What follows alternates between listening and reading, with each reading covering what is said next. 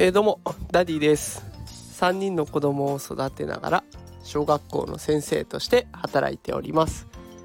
このラジオでは子育てや教育を楽にできるそんなヒントを毎日お送りしております。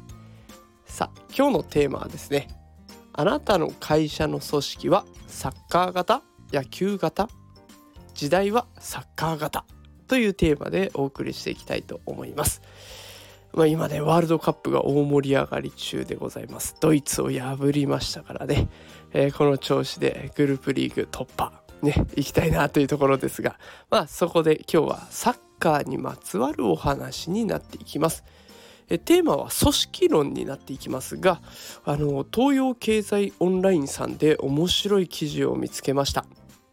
やはりサッカー型組織が会社も強い。2大理由というテーマの記事になっておりました。あのこれ見たい方はですねこの放送の概要欄に私のノートのリンクを貼っておきました。でそこでねあの東洋経済オンラインさんの記事も貼り付けてありますのでよかったらそちらから見ていただけると嬉しいです。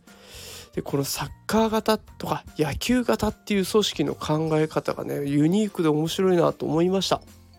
ね、あのこの放送を聞いてくださってる方ねお忙しい方いっぱいいらっしゃると思うのでサクッと解説をしていこうと思います。よかったら最後までお付き合いください。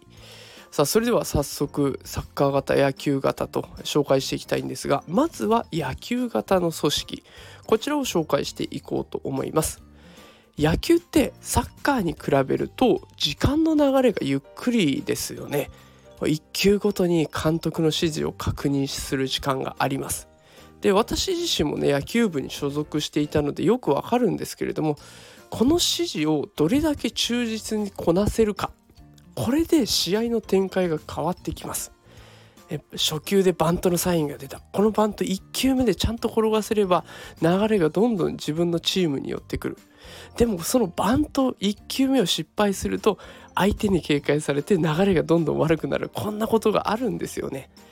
組織でも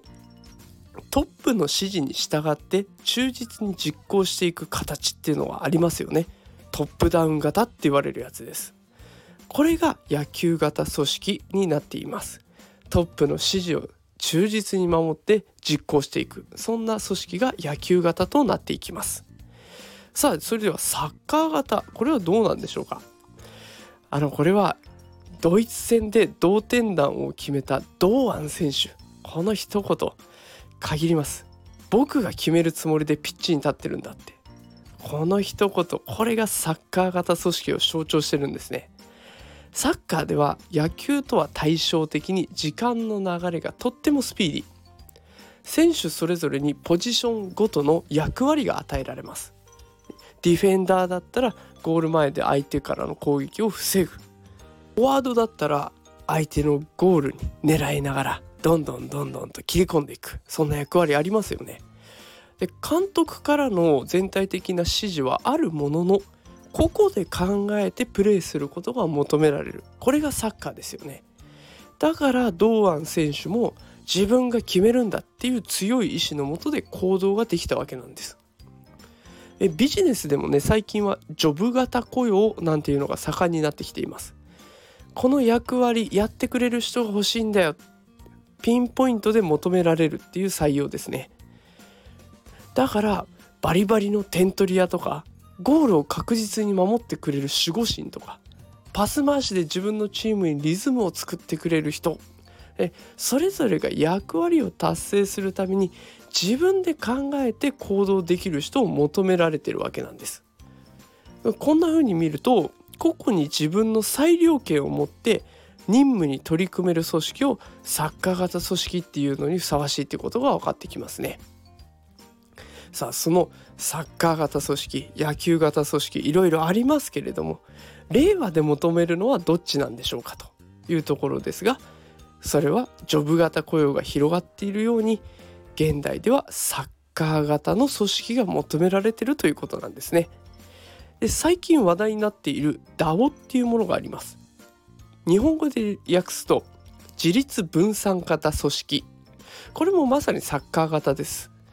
ファウンダーと呼ばれるこう企画の開発者リーダーになる人がいるんですね。この人を筆頭にしてチームメンバーが自分で考えて行動するっていう余白があるんです新しい企画を次々に DAO のメンバーが立ち上げることもあるし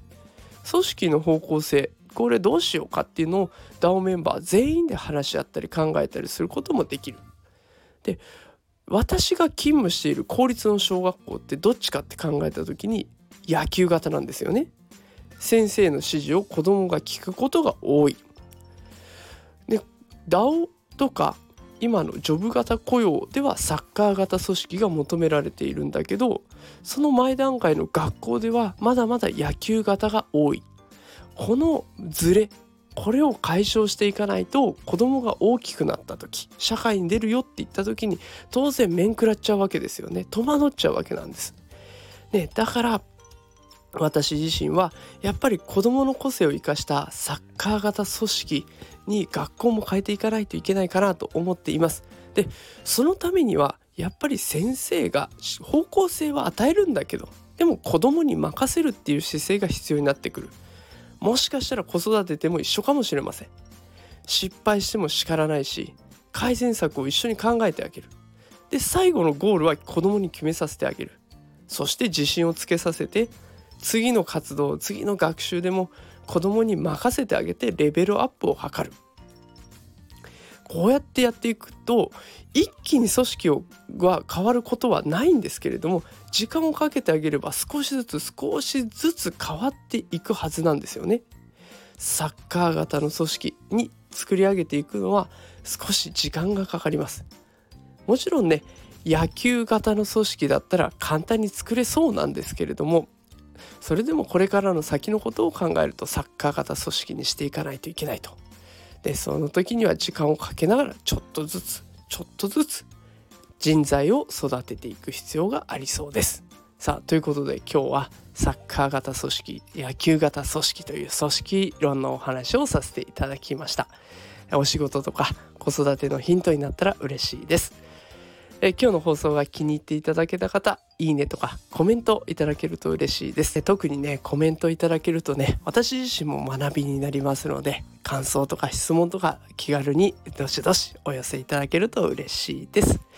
さあそれでは今日も最後まで聞いてくださってありがとうございました。また明日お会いしましょう。それではまた明日。さようなら。